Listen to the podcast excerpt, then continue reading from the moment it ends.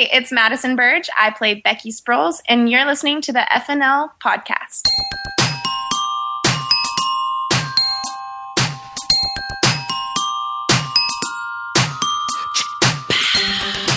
Welcome, everybody, to the Friday Night Lights podcast. Uh, I'm Blake. Today with us is Lyle Hey, what's going on?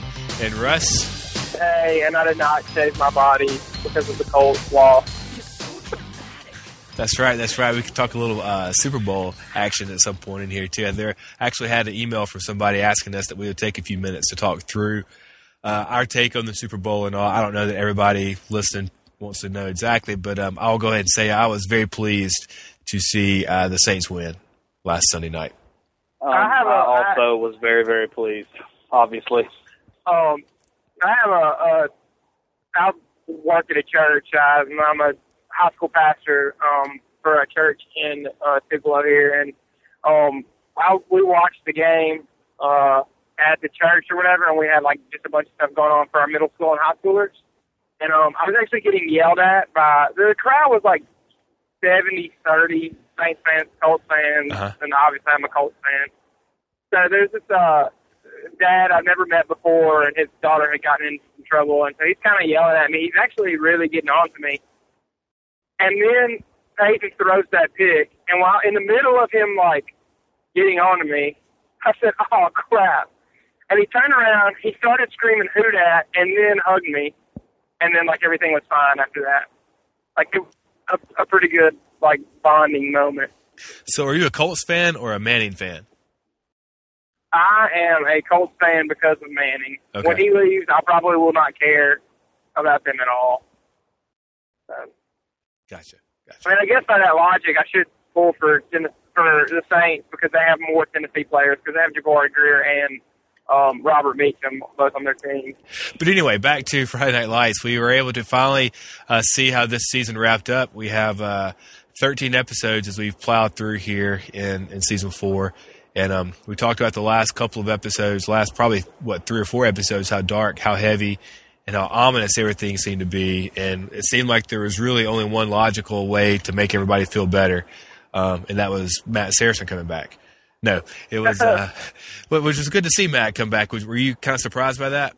Oh, well, I'm just kind of surprised that you think that that inning will make anybody feel better because it made me feel worse. The uh, the victory by the Lions? Yes. Worse in what way? It was too unrealistic. We've been saying it all year long. That's the one thing that we could not accept Exactly. was this like expansion team beating one of the best teams in the state. Like the Prairie View and A and M's of the world don't beat the Floridas, the Alabamas, the Texases. you know, it just doesn't happen. I agree with you that looking at it from you know thirty thousand feet, looking down, it does seem improbable and downright impossible. But uh, I think during the episode, it seemed like it was believable. Oh, it didn't to Yeah. me. Oh, here's I I actually I think it's a little more believable than we made it out to be. Because think about this, they kind of semi believable that they took like the best team in the state, the team that has not allowed a touchdown or like maybe one touchdown the whole season halfway point. They held them to like fourteen to seven or twenty one to seven or something True. like that. And then Dillon didn't even make the playoffs because of that. I mean, of course, it was because of that loss, but it kind of, it kind of is a little more believable just because they're not the juggernaut that they have been. But my bigger question is, how much do you think that town would really want? They did, how bad do you think they'd be at the McCoys to be like, you ran our coach off who won, who went to state, won state, and went to the playoffs in his three years? I mean, you can't really have a better resume than that. And then you ran him off to a school and got beat by him and didn't make the playoffs in the year after. That's Like, true. Don't you think there would be some unrest? I don't know. I mean, how are we supposed to believe that West Dillon wouldn't make the playoffs when J.D. McCoy is supposed to be one of the best quarterbacks in the country? Well, you know, you think about it too, though. You assume at least a third, if not a half, of the players that had been on on the, the roster last year at the Panthers got moved over to East Dillon anyhow, and so they're not as strong as they have been the last you know four or five years anyway. I don't know. Um, the football action, they pulled out every stupid thing they could pull out. Tinker scored a freaking touchdown. And the injured player makes a miracle comeback, and Landry kicks a miracle field goal, and a million miracles happen in one game. Well, I was just glad to see that there were 14 seconds left at the very end of that. It's always, like you said, the last, the last minute comeback.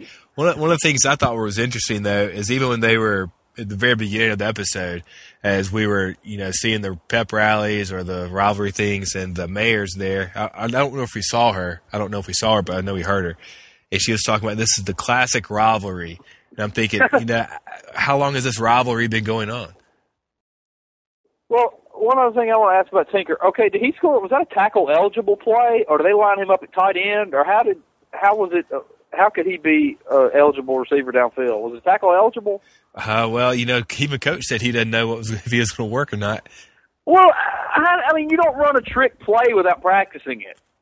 Yeah, That's what Especially killed me. that Vince was like, "Is this even legal?" We'll I mean, find out. You don't run trick plays without practicing them beforehand. That was they have always made the football plausible until this game to me. Yeah, that's what. And I mean, we've talked about this before, but I am. Vince is the worst. He does not look like a football player in the least bit. When he's running, he carries the football way out away from him, and he always carries it in one hand. Stuff like that just, just uh, that kind of drives me crazy. Like I- it seemed like the football scene seemed shoddily cut together, as evidenced by the fact. And I don't know if y'all noticed this, but they cut to the sideline. They were wearing white because they played their home team, but they played their home stadium, but they were the away team. Uh-huh. Dillon was. But a couple times they cut to the sidelines, and they were in blue uniforms. I Did y'all notice that? Uh-uh. No, I didn't notice. So he took either. some old file photos or file footage. I, I don't know. It was Aikman on the sidelines, like yelling at people and stuff, and it, they were wearing blue. Maybe because it's the last not- game of the year that they let the JV dress out, and that was their jerseys. I can't do that. That's illegal. Yeah. You know how like when homecoming, because all the cheerleaders are using the homecoming court, they pull up the eighth and ninth grade cheerleaders to let them come cheer too. Here, here's one uh, thing you say about making football plausible, and I've grown up watching and going to football games for since middle school and all the way up to now. And this is the last game of the year for them, regular season, and it's the day after Thanksgiving. And growing up in Mississippi and going to football games in Mississippi, that was always the North half and South half state titles, with the state championship game being the first weekend in, in December. So, how many rounds of playoffs are these guys going to have? And it's going to go literally up to Christmas Day. It seems like. Well, they need Yeah. an excuse for every character on the show to be uh, sitting around Ah. the Taylor's house at the same time. which was a very awkward Yeah. conversation to have there. Oh, yeah. I guess so. But You wa- know how I wanted it to end? with Landry actually- throwing a pass, No. Well, I predicted that, but I was halfway joking. But I really kind of thought they would. I did too. I wanted I wanted Landry to make the field goal, and then uh, them to be called for holding or something, and then have to wipe it out. That way, Landry still gets his glory, but they lose the game. Yeah, see when That's what I was hoping for. when Vince came up to tell Coach that I don't know if I can do this and all, and then Coach gave his little you know two or three sentence pep talk. But he was, I was expecting him to say, put Landry in there. Okay, we'll put Landry in at quarterback, and you'll be able to, you know, run the, the whatever position, the H back, and you can do all your damage from there. I wouldn't, I won't say I was expecting, but I would not have been surprised. And then I thought he was going to at least get in for a, a, some trick play again. But uh, they set us up wrong for that. Well, the whole the whole scenario with Landry, where they they won't kick extra points the whole game, then he's like forty five yard field goal. Let's call Landry in. It, Where- it just made no sense. No coach would really do that, Where's my especially kicker? once the once the kicker says I can't make this. Like Parcells Yeah. was notorious for cutting kickers for making one mistake. I mean, that's just not how coaches behave toward kickers. If a kicker Yeah. doesn't have his confidence, then there's no way they're putting him in. No way. Well, Landry's been playing for him since eighth grade. It, it, Yeah. it seemed like it seemed like an obvious ploy to have them have a field goal to win the game too. Because in that situation, twenty-four to twenty, in that situation, unless you are just desperate, unless you know your kicker is not going to make it, you you don't go for two there. You try to get within three, right? So you can tie it And, up like, later. Yeah, like that. That was another thing that kind of drove me crazy is that he missed the, the extra point in the beginning. They went for two twice, and I mean, like that just, yeah, that that really kind of bothered me too. And all in all, actually, I I don't really mind them. Well, I guess I do kind of mind them winning the game. Like, you know, it's something that we said shouldn't happen, can't happen. But I thought we got some cool moments, like the halftime thing where they're in it, and like, you know, coach just seems to be having fun again. Like Yeah. that was that was cool to me. Even the pregame speech Oh. I thought was good. Yeah, Uh, the one on the practice field was better than the like. Is that what you're talking about? Yeah, that's the one. Yeah, yeah. That, yeah, that was the best one. But it was just it was just a little too schmaltzy and cheesy. Like it was too much like a sports movie. What I always like about it, they've always been unsentimental about the football. Like players would fail, who you, I mean, I mean they paralyzed the best player on the team the first episode of the first season. And then you know Saracen came up short on on some thing on some games, and they couldn't win the state championship one of the times they got there. And Saracen lost his starting quarterback job. So Twice. that made all made sense because the most talented player was getting the quarterback job ahead of him. All of a sudden, Landry, who we have known has sucked the whole time, all of a sudden comes in for the most heroic moment. Like it just didn't fit with me. Well, even speaking of Landry, he he was he played special teams, started special teams in the state championship game, you know, 12 months ago, and and he was Uh-huh. he played either receiver or tight end, one or the other, and made some I won't say impressive catches, but at least some chain moving catches where they you know got first downs, and he doesn't get to play at all on offense. He's over there just you know, thank you very much. It sounded like you know I thought that was a good call from uh, from Slammin' Sammy. There you go, thank you very much, but I thought that was still unrealistic. He didn't get to be on the field at all as a senior for the for the East Dillon Lions after he played some yeah, for the Panthers. it's like it's like they reset history of his progression as a player because he was progressing to where he was getting better and better. right. at, at West Dillon. Right. And then they were just like, we need to set up a moment where Landry could be the hero at the end of the year, so let's make him suck again. I I think he as Yeah. a character got shortchanged. It almost seems like got a little bit of a shaft most of the season. And you know, we talked about. It. I think that some of that comes down to they had to have thirteen episodes um, that they, they crammed all this into versus a full twenty-two. And I think that's just one of the pitfalls. Well, what about the shocking ending of him and Saracen being a gay couple? Yeah. Wait, is that what happened? I didn't understand. That's the impression I got, but I could be wrong. They're moving to Chicago. It's like they both got dumped by women, so that's like, yeah, after Thanksgiving. He's still got another semester to finish his senior year. Well, he's got a couple more weeks before Christmas break, even doesn't he? yeah. Well, I thought. Well, I just thought it was. I just thought he was going to visit him for a little while or whatever. That's all I thought. Yeah. He talked about who's going. I mean, I, maybe uh, they just get a elongated Christmas break and they just sit around for a little while or something. I don't know. Well, that would be logical, but they added like kind of like a touch of finality to it, where he's like, you know, who else could have that ticket? Like it was such a big deal. Oh, you knew who was going. He's like, oh, well, I- yeah. Yeah. The, timeline of it did seem to kind of get to me again. Like I said, it's assumingly, assumedly, this is the uh, the Saturday afterwards. You know, after Thanksgiving. Um. Anyway, Well, if I was Landry, Chicago would be the last place I want to go because for sure nobody knows who he is there, and he could revel in his celebrity for. Uh, he could live off of kicking that game-winning field goal for decades in that town. yeah, he already lost Jess though, which we saw coming. Let me tell you, in that football crazy town, he wouldn't have too much trouble getting another girl for being the big hero. Speaking of girls, I was, about to say maybe he could have you know his own fangirls with the rally girls, but the East Dillon cheerleaders they had uniforms this time. Did you notice that? Oh, I didn't notice. Yeah, they had straight Yeah. up nice uniforms. I don't know if that was their cold weather gear that they finally got to pull out or not, but I think I'm not Uh, sure if they were Under Armour or not. But Under Armour continues to make its its uh, presence known with jackets and, and different jerseys and caps and everything. I, I want some for real, like, I want some Under Armour approved, like, East Dillon jacket.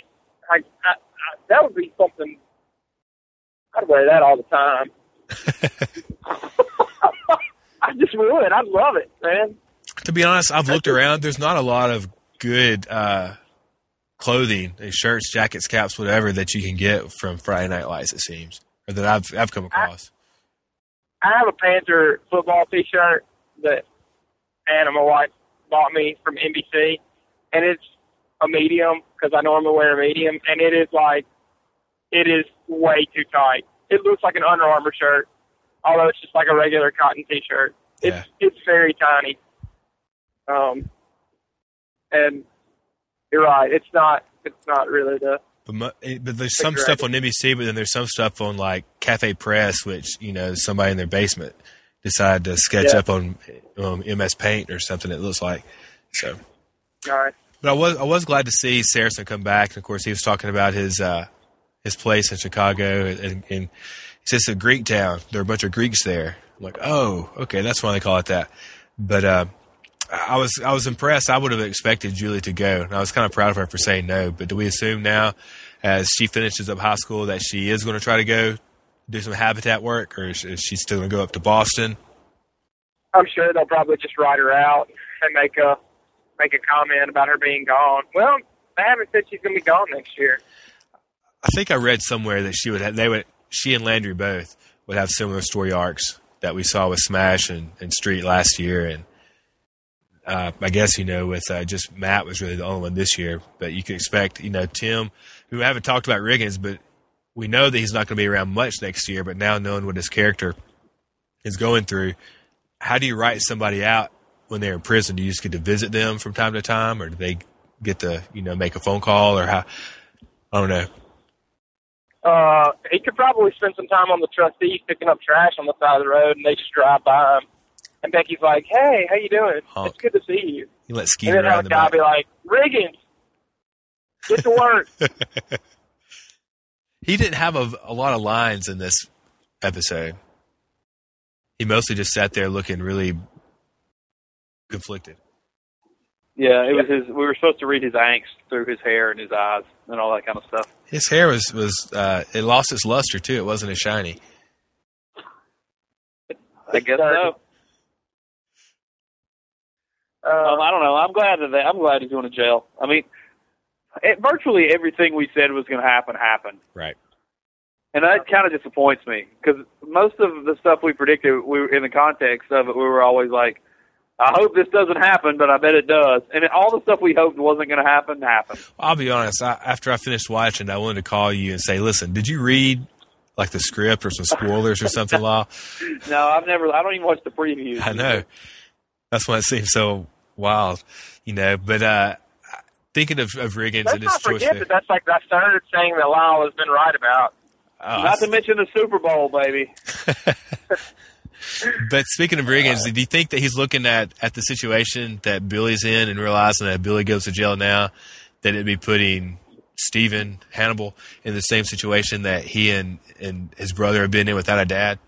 Yeah. That was a Yeah, really good scene between sense. them.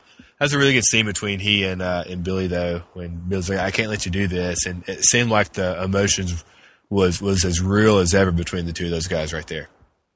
Yeah, they're believable brothers.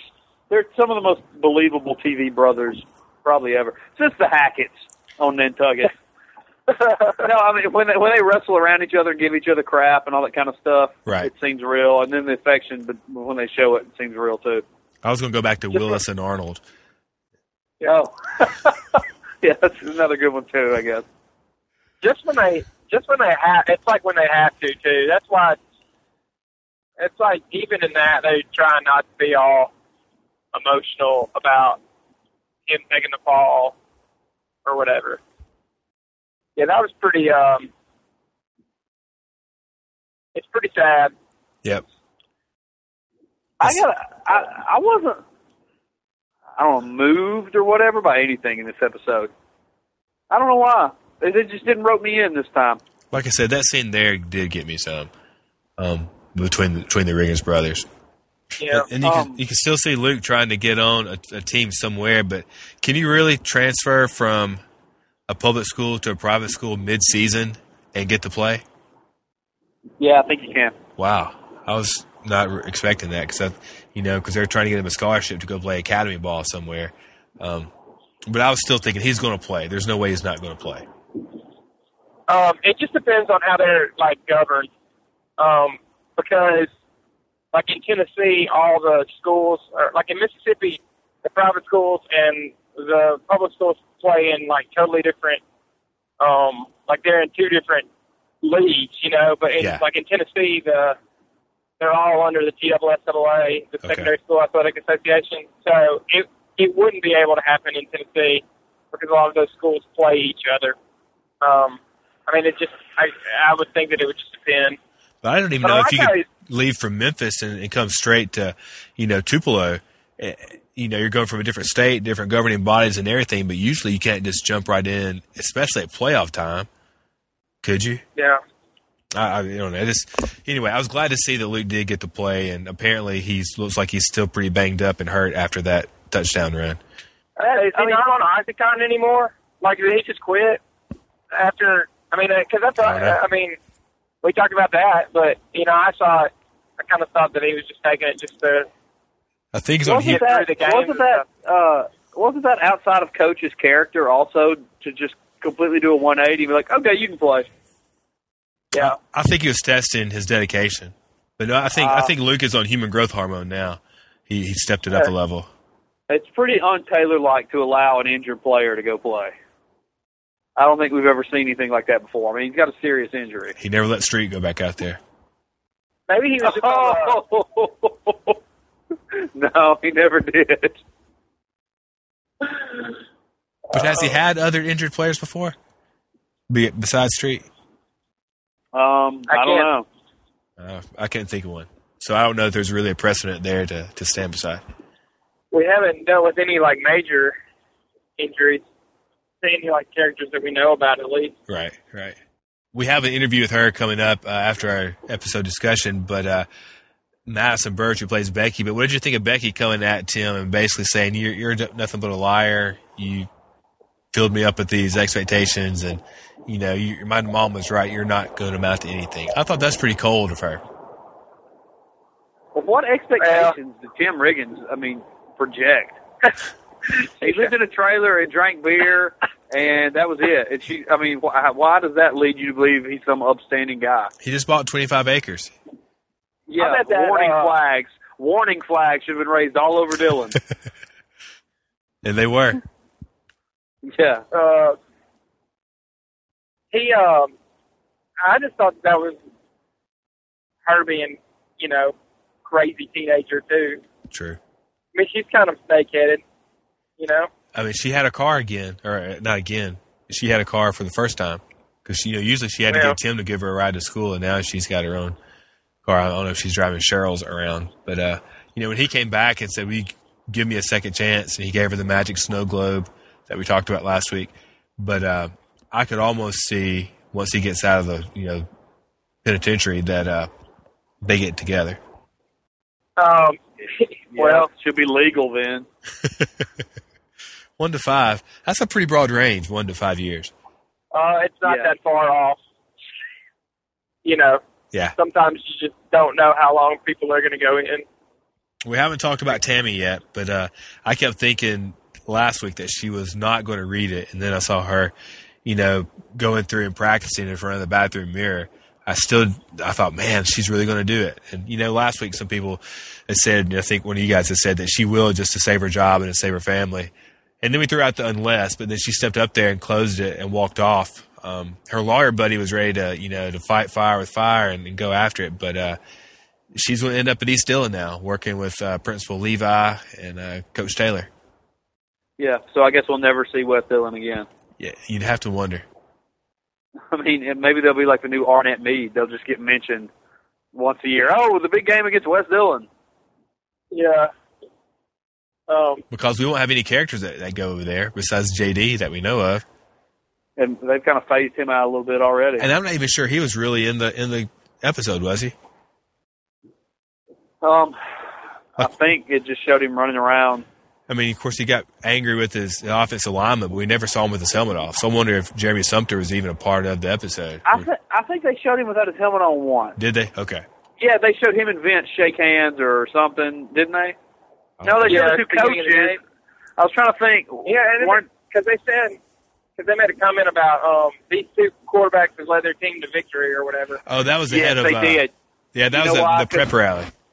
Yeah, it made me mad because it made me mad that McCoy is a sophomore and he's captain of the team. Okay, that was. That was I don't think beginning that would happen episode. either. Hey, if Joe I bet it McCoy, would with with Yeah. the way Aikman's coaching. yeah, if Joe McCoy hired your coach, he, he could do that easily. Yeah, Oh well, yeah, I guess so. I keep forgetting that there's Dillon is no the. Uh, I keep forgetting that West Dillon is the the U of uh, Texas high school football now. it's just a lawless outlaw program. Have we ever heard it called West Dillon? No, Yeah, I don't Or is know. it just Dillon and East Dillon? Because I've called it West Dillon all season, but I started thinking about this this week. Is it's just Dillon High and East Dillon High, right? Like Virginia and West Virginia. yeah. yeah. What were you saying, Russ? Um, no, I'm just saying, there's no way that town wouldn't turn on the McCoys. Like, at least a little bit. They, I, just think about, all right, Lyle, if Ole Miss ran Nutt out of town and hired, I mean, I can't, hired somebody just because uh, of a couple of recruits or something like that. Neuheisel.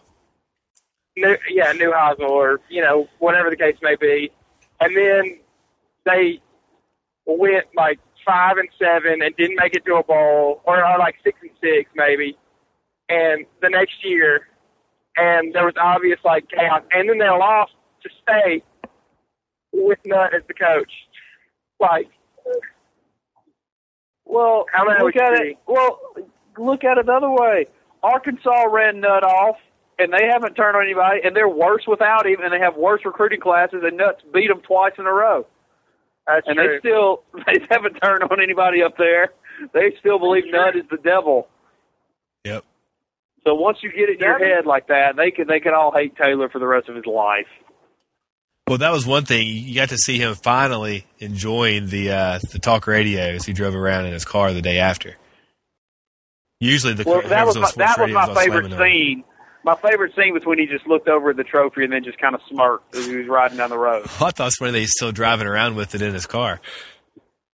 I think that was Well- great because he that makes it. He's so political. He never speaks out in public about how much stuff like that means to him. But that was a good moment to just show how much it really did mean to him. yeah. So we haven't like seen. that too because I was kind of uh, upset because Planet Sammy was going pretty crazy for East Dillon in the win at the, you know the night before, Uh-huh. and I was like I was kind of mad. I was like, "There's no way he'd be that happy about for East Dillon winning." And then he said, "Hey, I'm I might have become an East Dillon fan or whatever." I was like, "Oh, like, it makes a little more sense." But he like ripped up to it. Everybody Those loves the kind of things about the show that I still love is that when sometimes when you raise questions like that, like there's really no way that he'd be that excited. The next, like the next day, and just like a throwaway comment, and they explain, you know, stuff like that without having to be too forthright about it. Well, even thinking of, uh, of Buddy Garrity, you know, we talked to Brad Leland a week or so ago, and uh, just mentioned the uh, the fact that we haven't been able to see Garrity Motors, and we saw a brief shot of it, but it was you know big red lions all across the front, and he took a big shift, and so maybe S- Slammin' Sammy's taking a little bit of a, a shift as well. Hey, speaking of the interview with Brad Leland, maybe I was a little star tru- struck and wasn't really focusing. But how did we not make a bigger deal about him having a pet monkey named Miko in Japan when he was a little kid? I wonder I if listened that, to that afterwards. And I'm like, now how come we didn't get him to uh, tell us a little bit more? He had a pet monkey named Miko in Japan. is, are you talking about because it's so close to the name Minka? No, that's just no. How many people do you know in Japan with pet monkeys? I know zero people in Japan. I do know one person. There's a veterinarian in town who has a pet monkey, and it hates kids, and it will bite them if you if it gets out of the cage. Uh, that just, that was completely bizarre. Uh, Buddy Garrity had a great look of triumph on his face when uh, the field goal fell through the uprights there at the end. Everybody You did. could tell Yeah. he was very happy. You know who I missed though? Was uh, was Jess's dad, Virgil. Oh yeah. Yeah. He's he's been absent for the last what three episodes, I guess. I like uh, I like the church sign uh, celebrating East Dillon also. Did you, did you pick did up on too. that? Yeah, because it had the uh, it was the guy with one of the main boosters, is Deacon. That was the guy's name. Yeah. What did it say? I can't even remember what it said. It had something to do Lions li- with Prime. the line. Yeah, something like that. It was for, it's uh, Sam and Slammin' Sammy. He's like uh, Charlie from Charlie's Angels. We know his voice like intimately, but we'll never see his face. Yeah, because we got to see uh, Willie Galt, he and Buddy, but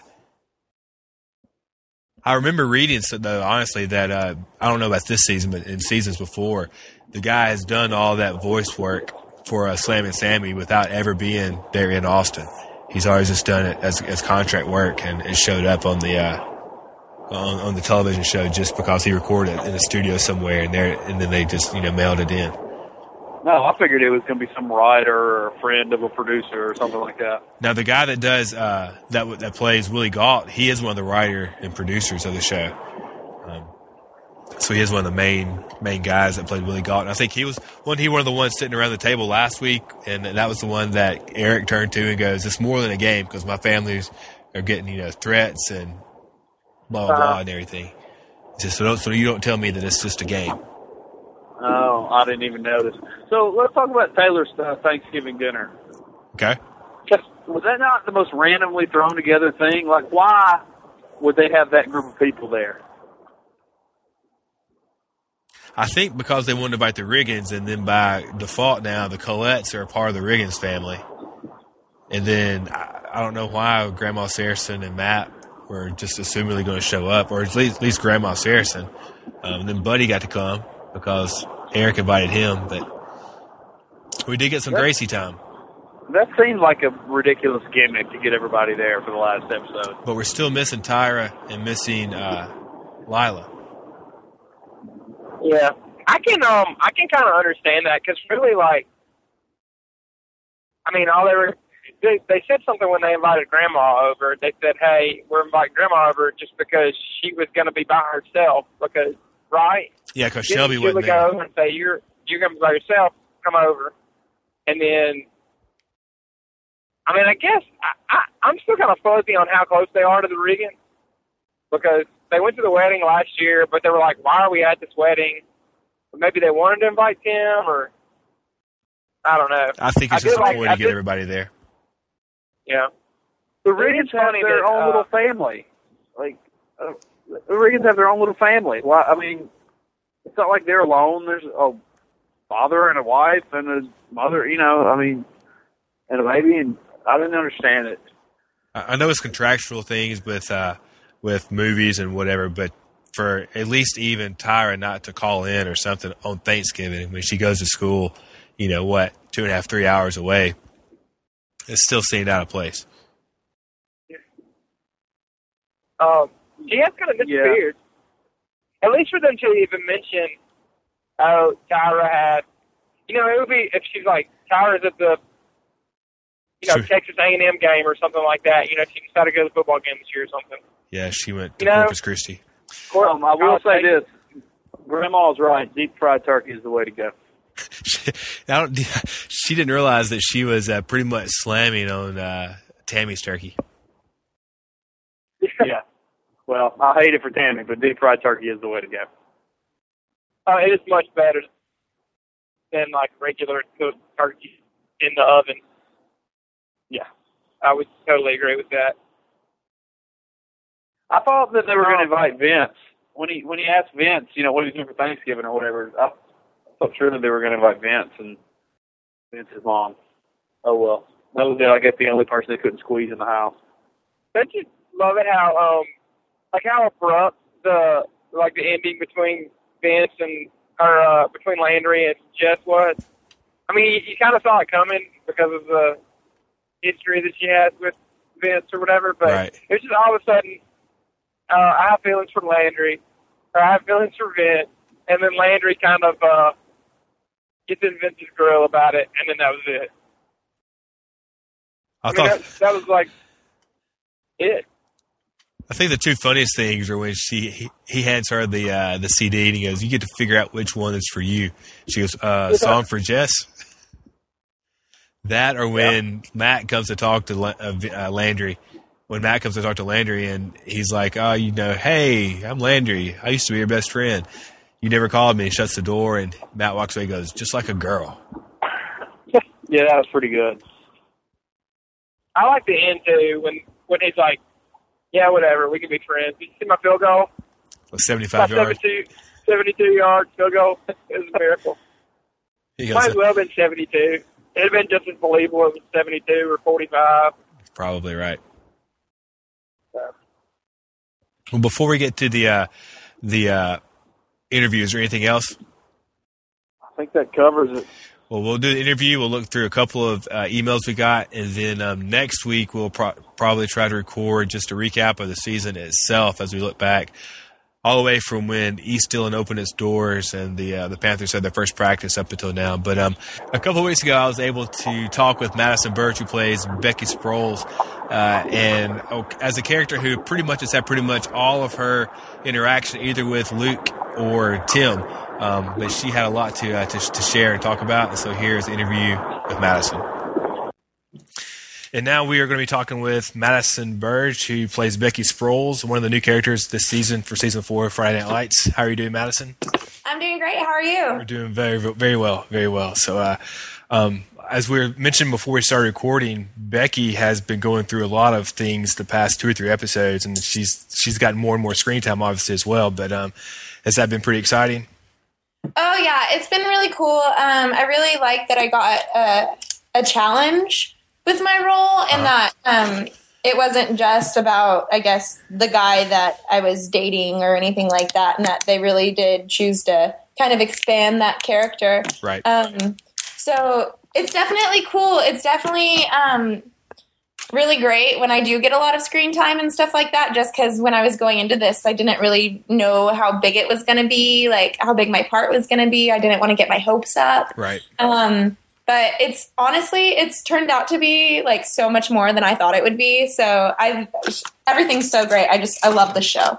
Well, that was one of the questions I had. Like a year ago, this time you were still finishing up high school, and then now, fast forward a year, you are on one of the more critically acclaimed television shows. Your role has been uh, elevated to one that's a lot of things going on. Could you have imagined a year ago this time what you'd be doing? Oh, absolutely not. um, I mean, I always would have hoped that something like this would happen, Uh-huh. and I've always like I've obviously always kind of dreamed about how cool it would be to, you know, be able to audition for something, and you know how like on like E True Hollywood Story, whenever they talk about someone getting a role, they're like, and that person was just they were just perfect for the part, you Uh-huh. know. Well, I wanted someone to say that about me about something, you know, and um, so I had always thought about how cool it would be to have that accomplishment under my belt and everything like that. Um, but I don't know. I guess I didn't really fully believe it was possible. But then when all this happened, it just kind of took me by surprise. But I was like, you know what? That just lets me know that this is what I was meant to do and everything. So yeah, I'm so thankful for this opportunity. Did you watch or were you a fan of the show before you even started reading, or, or your agent brought you this uh, this script? Um, well, I've auditioned for the show a couple times um, since it is cast around Austin too. Um, never got a part, obviously, um, until now. And then um, a lot of my friends watched it, but I was really bad at remembering when shows came on. and so, like, I've I would see a couple episodes, but I would always be so lost because you know there's a lot of drama that goes on, and so I'm like, wait, who's sleeping with who? Right. And, and how'd that dude get in a wheelchair? And like all this stuff. So I didn't really wa- like I wasn't a big fan of the show or anything, um, but I had heard a lot about it. A lot of my friends really liked it, and then um, once I actually did get the part, I started from season one and became addicted. And I was t- like, when I had the cast dinner where I got to meet like Kyle and everyone, I was like dying inside, like super fan mode. Like, oh my god, Connie Britton sitting at the same table as me. Oh my god, Kyle Chandler just said hi to me. Like, yeah, I definitely had that moment. Tell tell me about your audition. Did you get to audition in front of Peter Berg? Was he the one? He's the one that usually decides who does and doesn't actually make the the cast, right? Yeah, um, I auditioned in front of um, Peter Berg and Jason Katims. Um, they Peter created the show, and um, him and Jason produce it, and they're just in charge. Basically, they have a lot of titles, but they're in charge. They're the men in charge, and so. Um, I auditioned in front of them and with uh, Linda Lowy. She's the casting director out in LA that works on the show. And um, Taylor was in there. He was in my screen test, and it's funny because I actually didn't know who he was. Wow. I just kind of like roll in and I'm like, okay, cool. So you're gorgeous. I'm nervous. Whatever. Like, but um, the audition was a lot of fun. Um, it wasn't like any screen test I'd ever done before. There was so much improv. Um, Pete would just literally make up situations and be like, okay, so he's taking you to school and you see this guy that you had history with and he's just a psycho and you want to go home. So freak out. And he'd be like, okay, go. And so like we would just have to on the fly think of something logical to say going with that situation. Yeah. And so it, like he definitely it was definitely like jumping through hoops. Um and they were like Will you sing? And I'm like, sure. No, they asked if I could sing. And I'm not much of a singer, but I was like, I will sing. and so, like, they had me do the national anthem and all this stuff. And so it was definitely like kind of a test of endurance and kind of seeing like if you would crack under pressure. Right. Um, but it was great. I had a blast during the audition and I got to miss my flight. So I ended up having to stay another night in Los Angeles, which was nice. So Was that your first time in LA? Mm. No, it was my second. Um, I'd been once before with my friend and her dad. Okay. Um, we went on vacation for spring break like a couple years before that, but it was my second time. So it was definitely cool because it was my first time to go out there for anything acting related because I've never been out for pilot season or anything. Now you said that all your your friends were fans of the show before. Now are they big Becky fans? Are they all, all gather together to watch on Wednesday nights and have a big? or is it because I'm sure if, if a good friend of mine ended up being on a show that I was a huge fan of, I would be bugging them for details. I'd be wanting to know all the inside scoop. Hey, let me come over, especially if it, it was being filmed in my hometown. I- you know, Right. So do they do they just idolize you now? Not idolize, but do they, they look you know talk a lot about the show to you? No, um, I mean, some of my friends that are fans of the show, like, they'll ask about it and stuff like that, but they don't really want me to tell them anything because they want to see it for themselves. Yeah. And um, a lot of my friends don't have DirecTV. And so the ones that do will watch it and be like, hey, I saw you on TV. It was really cool. And then some of them, like, are just kind of waiting until summer like everyone else. But um, it's kind of a funny story because this guy that I went to um, high school with, his name's Blake, and him and one of my other friends were coming over to hang out with me, and um, he's a big fan of the show. And I went to high school with this kid, like, well, I went to a private school that was pre K through 12, so I went to school with this kid since I was like eight, right? Okay. And so my friend Alex said that when they left, that he was like, I can't believe that I just hung out with Madison Burge from Friday Night Lights. And he, she was like, Blake, you've known her since y'all were eight. Y'all went to school together forever. And he's like, I know, but now she's on Friday Night Lights. It's completely different. so like, there's some friends that like think it's kind of weird, and they're like, whoa, like this, like I can say that I know you, but it's like it's kind of dumb because I'm like, I mean, guys, it's not that big of a deal. like it's cool, but yeah. So that's a little bit of my friends' kind of reaction to this whole thing. But they definitely like saying like in public places, like, oh. How's work on that TV show that you're on? And it's like, guys, stop, please. Yeah. Yeah. Like, I don't want people to hear you. So when you end up getting the role, did you know very early on, like Becky's story arc? Did you realize that she would end up, you know, being a having the choices she had to make, and you know, with the pregnancy, with adoption, with abortion, and all those things? Did they let you in early on all that would go on, or is it just kind of a, a brief sketch of the character? Um, they did. Um, I talked to Jason before we started filming, and um, he's the head writer, Right. Jason Katims, and um, he kind of told me, um, he gave me an outline basically of kind of what Becky and Tim's relationship was, and then what the whole thing that happens between me and Luke, and then he did say like. Oh, and then like she gets pregnant. And I'm like, okay, well then she'll probably have an abortion, right? And he was like, oh, well yeah. And so like from the very beginning I knew where it was going and um so I had a lot of time to kind of like sit with it and think about how I wanted to go about playing Mhm. that struggle and that decision because there is no easy decision when it comes to a situation like that. Right. And like a lot of people I feel like would probably say, "Oh, well Becky just took the easy way out and that's just selfish." But like it really isn't the easy way out and that's still something that she's going to have to live with. And um so I'm really glad that I knew ahead of time and really got to kind of sit with it and like put myself like not I didn't put myself in that situation, but literally, yeah. like imaginatively speaking, I like put myself in that situation and you know, like I come from a family with a lot of girls and so that's definitely happened with um a lot of people that I'm close to. And um so that situation really hits home for me and it was really really I was really honored that I got to do that storyline. Yeah, one of the things that w- the guys that I do the podcast with, we were talking about leading up to when we found out that Becky was pregnant. We were wondering how how is Friday Night Lights going to handle the situation because you know usually you don't see those choices be made. Usually so either a they end up carrying the baby or b there's a miscarriage. And so, Yeah. But I was I was really I wouldn't say I was shocked, but I was really interested to see how Friday Night Lights would handle it, and then they went ahead with abortion. And now we're seeing some of the repercussions of that with uh, with Luke's mom getting very upset with with uh, you know you can look at the previews even for the coming weeks we see that there's going to be a huge stir I guess within the community itself because of that and so I, I think the writers have been doing a great job at that Oh yeah, absolutely. And I definitely think that it's totally realistic the way people react to Tami and stuff like that.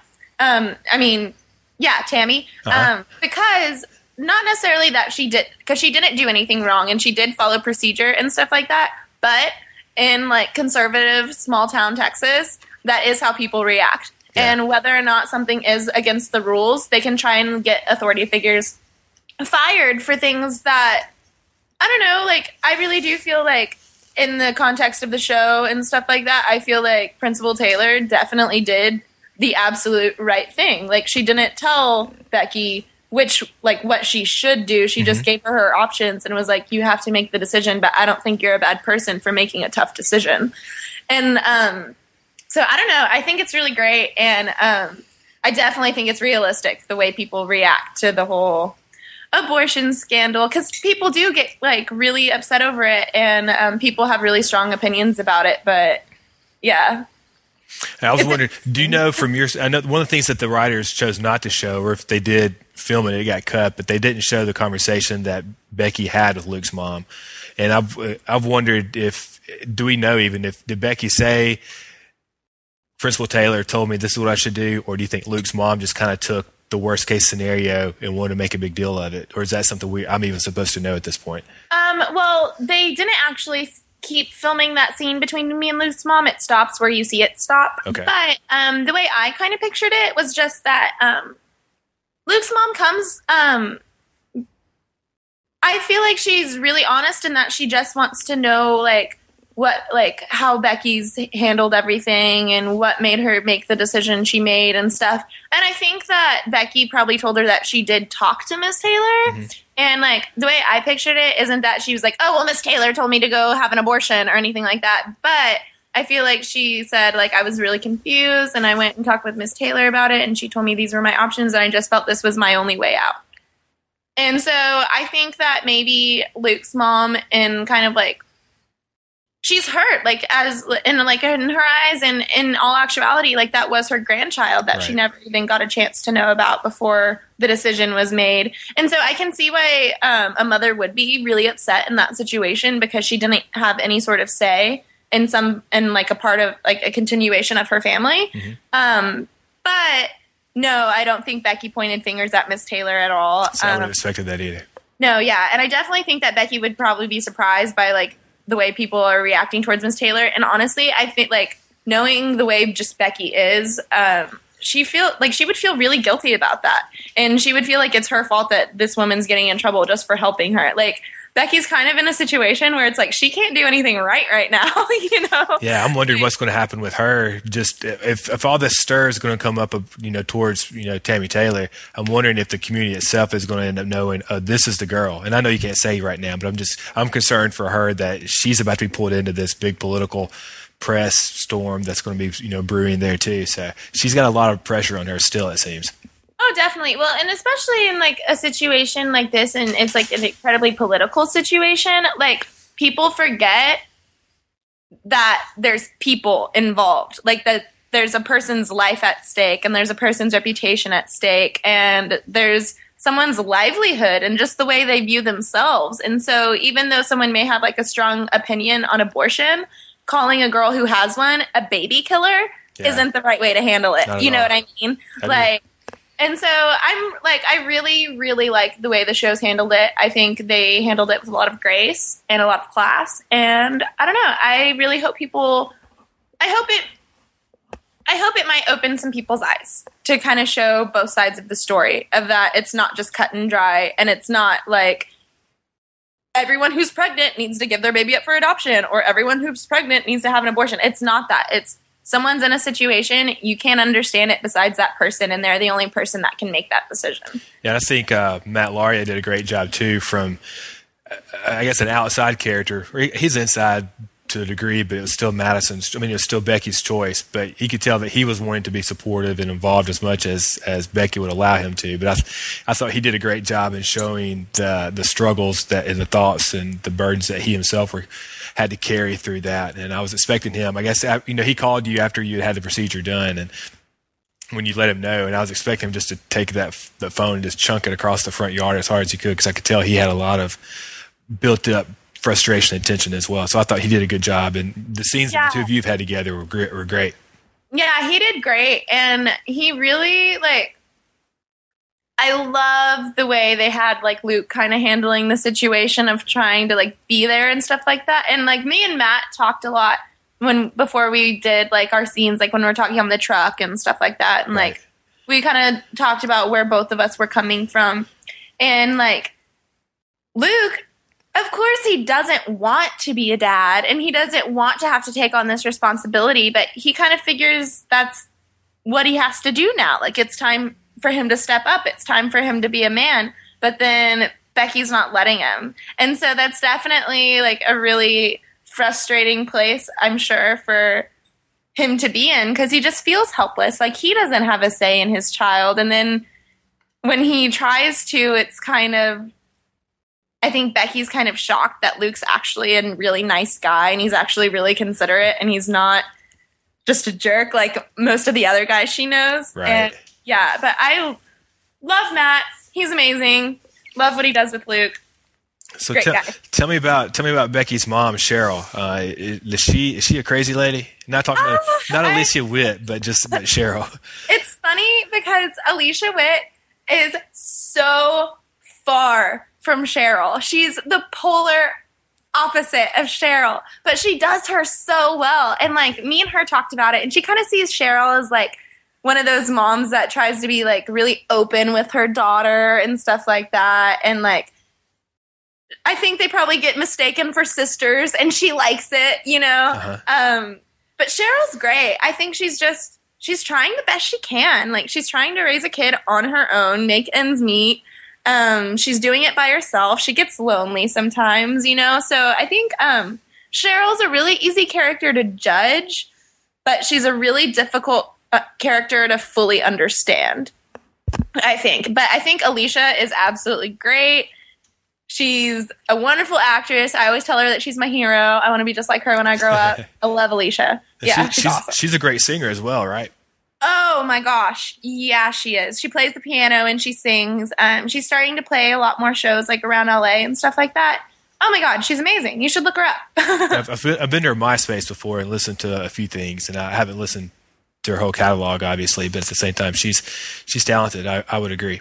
oh yeah, she's super talented, super sweet. She's like she's one of the nicest, like most caring people I've ever met. So I really like Alicia Witt. That's one of the questions I had about about Becky though was Becky knew her first introduction that I know of at least with Tim Riggins was when she got Tim up or Tim was leaving the the uh, the house after he had you know got picked up by by Cheryl at the bar that Yeah. night before. but then Becky herself is in pursuit of Tim, and I wonder just kind of her mindset of going, well, here's you know this guy slept with my mom, but now I I think I like him as well. Did that ever seem odd to you? Um, it's funny, but I mean, and I guess when you lay it out like that, it is kind of strange. But I think like that Becky doesn't really think of it like that, just because her mom like does hook up with so many dudes. It's just kind of like, oh, so you're one that got roped in too. And then it's like a definitely a different situation with him living Yeah, at my house. in the backyard, basically. Yeah, and um I don't know, like you definitely kind of see sort of a one-sided um relationship with Becky and Tim as far as like it's usually Becky in pursuit of Tim and stuff like that. Mhm. Um but then again, you can totally tell that Tim has to have some soft spot in his heart for Becky, Oh, or yeah. else he might like, you know, like be doing an interview with her. Like he wouldn't have asked for her help on an interview if he didn't actually like her. You know? And even that this past week's episode, I almost thought when when Becky came back after after he gotten thrown out and and Cheryl said, you know, you're no good, you're never amount to anything, you're just like every other piece of crap guy I've ever known. And Yeah. Becky goes and finds Tim and says, no, that's not who you are. You, you know, and we basically went through a list of all the things he'd done for her. And I, I Taylor Kitsch did a great job too. I, I was seeing in his eyes, I was thinking he's about to call her back. He's about to say, "Come here," but, but he didn't. And, and um, and I, I could see Becky looking back at him like, "Ask me to walk back over there." Too. It seemed like, but uh, Oh yeah, definitely. Well, and like, cause yeah, it kind of seems weird because it's like, God, Becky, stop jumping on Tim. Like, you know what I mean? But like, he's living at her house, and they're kind of in this weird situation to where it's like she's definitely attracted to him. He might be a little bit attracted to her, but he feels like he shouldn't be, and that it's like inappropriate. But then they kind of also have a brother sister thing going on, so they, they just have like a really complicated relationship where the lines are always really blurred. And I think Becky doesn't know what to think of it, and I think Tim doesn't know what to think of it. But they still stay friends because I feel like they really do understand each other in the sense that like Tim was raised by his brother who was trying to be his dad and it didn't really work out. Right. And then Becky's being raised by her mom who likes to act like her sister and it's not really working out. And so he realizes kind of like how lonely she is, I think. I think he's lonely too. Yeah, because he's lonely too. But I also think it's kind of good for to see Tim kind of stepping into more of like a um, platonic role Yeah. with a girl um, because it's usually someone that he's has like romantic interest in. And yeah, him and Becky kind of have some times where they kiss or whatever. But for the most part, like their relationship is really genuine, and I feel like it's really solid. But um, yeah, so we'll see what happens with Becky and Tim. It's all very complicated. well, I'll admit on the front end, I was always thinking, Tim, no, don't, don't. She's still in high school. She's, you know, she's too young. Jailbait. but but in all honesty, you know, I was talking with some the guys that we did the podcast with, and we were saying, you know, in reality, he would have been a senior when Becky was a freshman. And I'm not saying that's the most common age difference, but I'm I, growing up myself, and I've known plenty of other people where you would have people who were a senior that dated a freshman or a sophomore, and it wasn't that big of a deal. But for, for some reason, for us watching the TV show, we almost think of him as more of an adult. When in, in Dillon, Texas, he's probably still 19, maybe 20 years old. yeah, well, that's probably because he always has a beer in his hand. exactly. he never has any trouble buying beer. He or Luke, it seems. right um but yeah um it's kind of interesting uh with that whole like he, he's too old for her and stuff like that. Because yeah i definitely don't think that it's a big deal because whenever i was like in high school and stuff like that like i was usually dating like seniors and stuff like that. And so i'm like i don't get why people think this is strange because Right. it's kind of normal for me. And like a lot of my girlfriends like usually date older boys. And so I don't uh, really think anything of it, but I guess yeah, socially it is a little bit unacceptable. And I wonder too, people that have been watching Friday Night Lights from the beginning, they thought Tim was a senior in, in season one. And so he was a, he was a senior for like three years, I guess. And so I think He's a super senior, a super duper senior. that, well, that may like- apply to it as well. Girls mature faster than boys too, so I have a feeling that that has something to do with it. I can see that. I can see that. Yeah. so you've done you've done some stage stuff earlier on, and then some independent films, but this is your first major role. What what have you learned most? Do you think over these thirteen episodes of Friday Night Lights? Oh God. Um, I've learned a lot. I've learned when it's good to improv and when it's not good to improv. um, I've learned. Um, I've really kind of just found my own process throughout this whole thing because I don't really have like any one technique that I subscribe to or anything. Um, never really ha- like. I've never really had any sort of uh, process for the roles I do. I just kind of go about it differently depending on the person I'm playing. Right. Um, And so with this, it was kind of cool seeing how the other actors work and how they kind of break down their scenes and stuff like that. But the most important thing I probably learned was you have to be on when they're ready for you to be on. Like you will get there and you'll sit around and wait for a couple hours and they're like, "All right, we're ready for your scene." And then you got to be there and you got to be ready to perform and you have to do it to the best of your abilities because like they have a schedule to maintain and things like that. And so it's like if you're not doing like your best every single take, then you'll probably end up with like a bad take or something like that. And so really the best thing I've learned is just to be completely focused when I'm on set and kind of just let every like shut everything out and things like that and just focus when it's my time to work because I want to have a good finished product. So adding all these new characters into you being one of those into the mix and and Friday Night Lights having some characters, you know, say their goodbyes as they're transitioning off. Was it difficult for you as a new character to kind of feel a part of the overall I guess Friday Night Lights family because um, because that was some of the, the, I guess nervousness that we as fans had. How are they going to make a a new school, b these new characters feel like we've known them for a while? And I think they've done a great job. Yeah, um, I really liked the way they did they did the transition of just having a completely different school. I think that was a really good idea. Um, but the first night that we had like our cast dinner and stuff like that, and when everyone kind of like got to know each other and stuff, um, it was me and Michael, uh, Michael B and uh, Matt and Jurnee after dinner, and we were all just kind of like walking back to our cars, like the the newbies together, and we all totally had a freak out moment where we were just like, "Oh my god, can you believe that we're a part of this?" And like, can you believe those people and stuff? Because Peter and everyone just said, This is your show now. There is no hierarchy. There are no superstars. There are no divas. Like, y'all are all on the same playing field. It wasn't like this is anyone else's show more than yours because they've been on it longer. It was, we're all a part of this show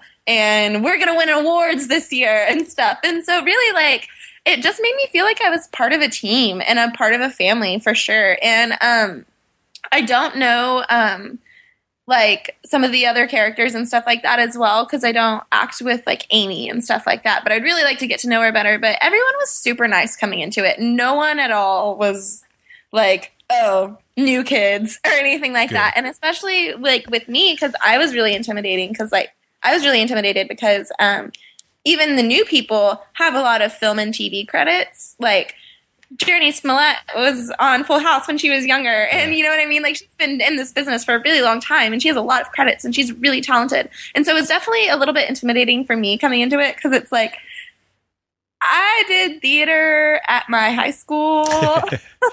you know what I mean? Like, um, and they would um, like talk about all these times when they were on set and stuff like that, and like I'd be like, oh well, I was on a short film one time, and yeah. I didn't makeup like in the bathroom. you know what I mean? I changed in a car. that was my dressing room. And so um, it was a little bit intimidating, but everyone was really nice. Everyone was really supportive. Everyone was really helpful. Like if I have a question or anything like that.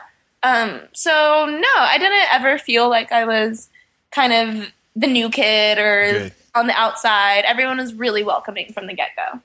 So now that you've got some experience, what's next? Do you have other projects that you, you have aspirations to or in the works there? Do we can you say if we expect to see Becky in season five or? Um, you can expect to see Becky in season five. Okay, great. Yeah, so I'm really excited about that. Um, and as far as other projects go, um, Right now we're on hiatus, right. so I'm like being put on tape for things like that. But no, I don't have any projects really in the works right now. But I'm thinking about producing a film this summer um, while I'm working on the show because um, I did some film classes when I was back in high school, and like we had to like make our own short films and stuff. Right. And so, um, and I really like I was gonna go to film school at University of North Texas before I got the part and so I figure best film school is to make your own film. So I think I might do that and um, do it locally, like around Austin and stuff like that, and hire like hire like local actors Very and cool. everything like that and just kind of i really want to represent the area and represent the film scene around here because it really is great and i feel like sometimes it is a little bit underrated and people don't give enough credit to the film scene in austin um, especially because with this show all, the majority of the crew is from austin they're all local hires local people. and they're amazing. They're so professional. They're so creative. They're so nice. Like I love going to work. I absolutely love it. And um, so yeah, I really would like to kind of, I don't know, bring some more notoriety Austin's way because it's a great city. It's a great place, and so that's what I really want to do. And then um, I recently bought a bass. And so I'm kind of determined to become a badass bass. Oh, sorry, I it's fine. Okay. You might have to bleep that. I'm determined to become like a good bat like a bass player or whatever. And yeah so i don't know. I'm just finding a lot of little hobbies to kind of fill my time So When does I'm that, not does that mean Becky could join Crucifictorious maybe next season? right. Maybe becky will join crucifictorious no. Um i don't know if that's gonna happen. Isn't devin the bass player? She is, yeah. I, I thought there may be some uh, some tension there. oh no. Yeah. I can play one song and not well. So i think she kind of has that position on lock so If, if you could name, if you could pick your own role or the actor actress that you would like to be able to work with, uh, could you? Do you have anybody you, you just died to be able to work with? um like in the world or on the show Uh, yeah, like outside of Friday Night Lights. Oh, I would love to like play Natalie Portman's little sister in something. Okay. Like, I would die um, because I love her and I think she's so amazingly talented. I love everything like she's been in. Um, so yeah, I would really like to work with Natalie Portman, and then it'd be really nice to be in something with Brad Pitt, preferably where I get to make out with him. Well, you've, you've already made out with Taylor Kitsch, so you might as well. Right? So I feel like I should step up to Brad Pitt. Like it's the only logical next step. Yeah, because you know, there's there's a lot of uh, you know girls your age, I'm sure, that would love to be able to make out with Taylor Kitsch already, and you've already accomplished that. So Oh yeah, my sisters are usually like, "This is weird. I can't watch you kiss this guy on TV. It's Right. not fair." but yeah, I definitely have gotten that a few times.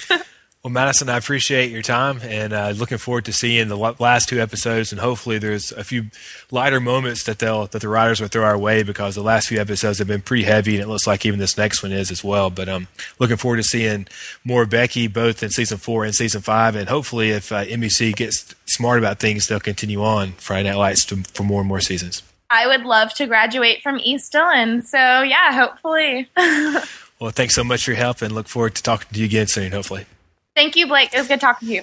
And so we look forward to hopefully seeing more of Madison as season five rolls around and uh, what happens with her character. You know, Tim kept talking about how you're as much a part of my family as anybody. And so maybe we'll get to see Madison and the Riggins have some interactions there, but we'll see what happens as we move forward. Um, but a couple of emails that we'll look through. Uh, Steven, who has emailed us a few times, he says, After 13 episodes, I thought they did a good job of wrapping things up and I enjoyed the finale. I thought they did a good job of the game, but I don't think that it was totally unrealistic for the Lions to win. You would think that most of the Lions players have been coming through the ranks, preparing to play for Dillon. It's not like all of them are new to football. East also took West's best running back, turned out to be a great, who also turned out to be a great defensive player. And bigger than all that, they got Vince, who turned out to be a dynamic quarterback. Russ disagrees. Um, throwing the great coaching, the hard practices they had, I can easily see East staying in there to the end and then pulling it out. The only thing I thought was a little crazy was Landry kicking the long field goal, but hey, it's television.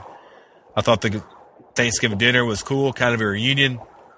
Uh, but whereas Lila, did she go to her mom's for Thanksgiving? It would have been nice to see her or Tyra there with their families. I really like what they did with the whole Principal Taylor thing, and now she won't have to wear a black coat to East West game next year.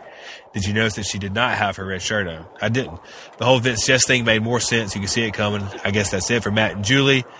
And I think that Landry will move to Chicago with Matt. Maybe he'll go to Northwestern. I also think that Buddy and Miss Collette will end up together next year. Hmm. Overall, I thought it was a great year. Probably not my favorite season, but I really liked it. I really liked the idea of East and West. Dillon, my biggest complaint is it's only 13 episodes. I felt they have to cram everything in, and I, it could have used a little more football. Um, Alex wrote in and said, thought it was a great episode. A couple of questions. Um, I didn't see Matt coming back. It was nice to get some closure with him, but did Landry stay in Chicago with Matt? did Taylor's allow did the Taylors allow Julie to do the habitat thing, and is Luke really going to transfer now that Tami is a part of East Dillon, given his mom's very much dislike of Tami? And what about the promise that was given to Vince from the Thug? So uh, that's one thing you know. I think we'll have to look at as uh, as season five happens. That uh, Kendrell, what was his name, Kennard, will he be after Yeah. Vince the whole time or not? Uh, I, I, you know, that's funny that, like, he had this big threat last week. He's like, this is not over, basically. And uh, this year, it's pretty much over. Yep. There's not a whole lot going on with that. So, and that's an interesting perspective. Would Luke's mom allowed Luke to go to school there, where the counselor is the one who, in her mind, encouraged her grandchild to be aborted? I don't know. That's a good point. I didn't think of that, but that's a good point. what's that? Probably I not. missed that. If uh, he was bringing up the point that now Tami Taylor is going to be the counselor and part of the administration Oh, at East Dillon, that's where Luke is a student, and so would Luke's mom be in favor of her uh, uh, being one of the specific authorities now for her child, her son? Did you notice they were in the crowd, too? Yeah, you know, because before they weren't even supportive of football, and here they are cheering for him and allowing him, who's still not fully recovered, to go out and and play the game. Well, it, it would be interesting. It's interesting to me that like they that decide they hate football. I mean, oh, well, they don't hate it, but they don't just don't care about it, and then they decide this attend the only game that their son probably won't play in. I know. I don't get it. They wanted to. Do. They wanted to do abort his football career. See what I did there? Yep. See that? There you go. I, yeah, gotcha. Um, I, I would say this uh, about the first email is that I thought that um, Mindy Collette and Buddy Garrity um, were gonna are gonna be together next year, and I think that would be great. I would love to see. Mindy's Oh, mom. did I say Mindy? Yeah. Oh yeah, Miss Collette. I think that would be great. That would be great comedic value all all all year long next year. I would appreciate that. And then Uh, I'm not. In, I'm not in favor of that. Todd sent an email in. He said that uh, he's glad that the Lions won, even more glad that the McCoys lost. Um, he said the morning after that he drove to work feeling like his favorite team and won the Super Bowl the night before. Um, and it felt good watching the Lions sack JD. Um, and he brought up the question did we see JD or just as double in the game itself? Um, he said he would have liked to have seen JD crying on the way home in the back of the SUV. Um, the best thing was seeing Coach driving around with the trophy, listen to the radio sports guy. Um, He says my memory of the first three seasons is pretty good, but I think I missed any prior meaning, prior mention of the Big Cat clash and the huge East-West rivalry. Uh, too bad that Jess about Jess and Landry, but I still think that we're going to find out that Jess's father has a big dark secret. That Vince's father is the illegitimate father of Jess. Wow. um, so looks like That's a Star That Wars twist. weird. Yeah. yeah. Luke and Leia. Yeah. Um, it looks like Sam's going to the pokey, one to five years in the slammer. By the way, I don't think the lawyer scene was well thought out. It would be absurd for a lawyer to think that he can get a federal tax evasion charge dropped. But I'm willing to look the other way because it is just a television show. Well, we continued our streak of emailers uh, using warning names for prisons, so that's good. The pokey. The Pokey, the Slammer, and the Big House consecutively.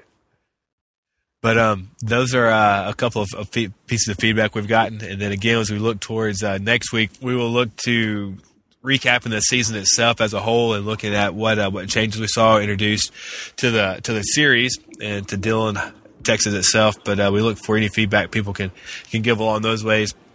And again, as always, we haven't had any voicemails recently, but if you'd like to leave a voicemail by going to uh, if you'd like to leave a voicemail by dialing 662-259-0185 or uh, emailing us at fnlpodcast at gmail.com or as leaving us a Twitter or message on our blog as well at fnlpodcast.com.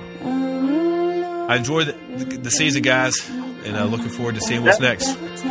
All right, New Orleans right. Saints world champions. I was living in a devil town. I didn't know it was a devil town. Oh Lord, it really brings me down about the devil town.